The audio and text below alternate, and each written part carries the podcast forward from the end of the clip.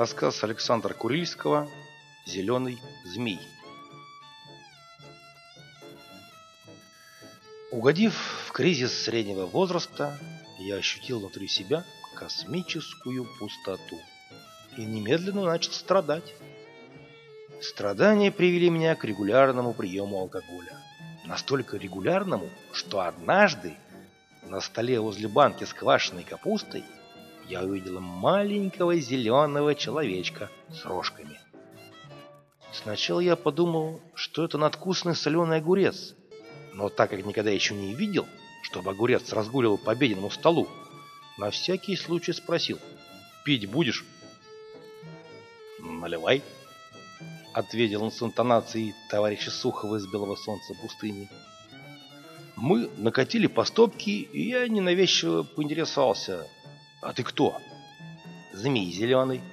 «Гонишь?» – не поверил я. «Это я гоню? Я вижу перед собой пьяного мужика 40 лет, и согласись, что в этом нет ничего странного. А вот ты видишь зеленого человечка. Так кто же из нас двоих гонит?» «Но ведь змей он такой», — я сделал волнообразное движение рукой. «Вон ты о чем. Не волнуйся, у нас с тобой еще все впереди». «То есть?» «Да ты наливай. Что ты меня на сухую пытаешь?» Мы дербанули еще по одной, причем он принципиально не стал закусывать, а я не отказал себе в удовольствии погрустеть капусткой. «Сначала я буду маленьким и смешным», — принялся он объяснять. «Немного погодя, я превращусь в ящерицу средних размеров, и мы станем вести солидные разговоры за жизнь. Это самый лучший период наших отношений – зрелость». Сказав это, он замолчал и принялся насвистывать мотивчик песни «На Дерибасской открылась и пивная». «Ну а дальше-то что?» – не выдержал я. «Дальше?» – ответил он неохотно и вздохнул. «Дальше ты отупеешь, разговаривать с тобой будет не о чем, я стану могучим змеем, и в один прекрасный, не для тебя, естественно, день тебя придушу. Но это будет еще не скоро, сука», — сказал я злобно и попытался его поймать и посадить в банку с капустой. Чертик смеялся и скакал по столу, сбрасывая на пол тарелки и стаканы, а потом запрыгнул на люстру и принялся ее раскачивать. «Ну что, поймал, алкашина хренова?» Я не выдержал и запустил в него первым, чтобы попался под руку, а именно трехлитровой банкой с капустой. В чертик я, конечно же, не попал, зато банка смачно влепилась в стену и обдала ее капустным дождем с оранжевыми вкраплениями моркови.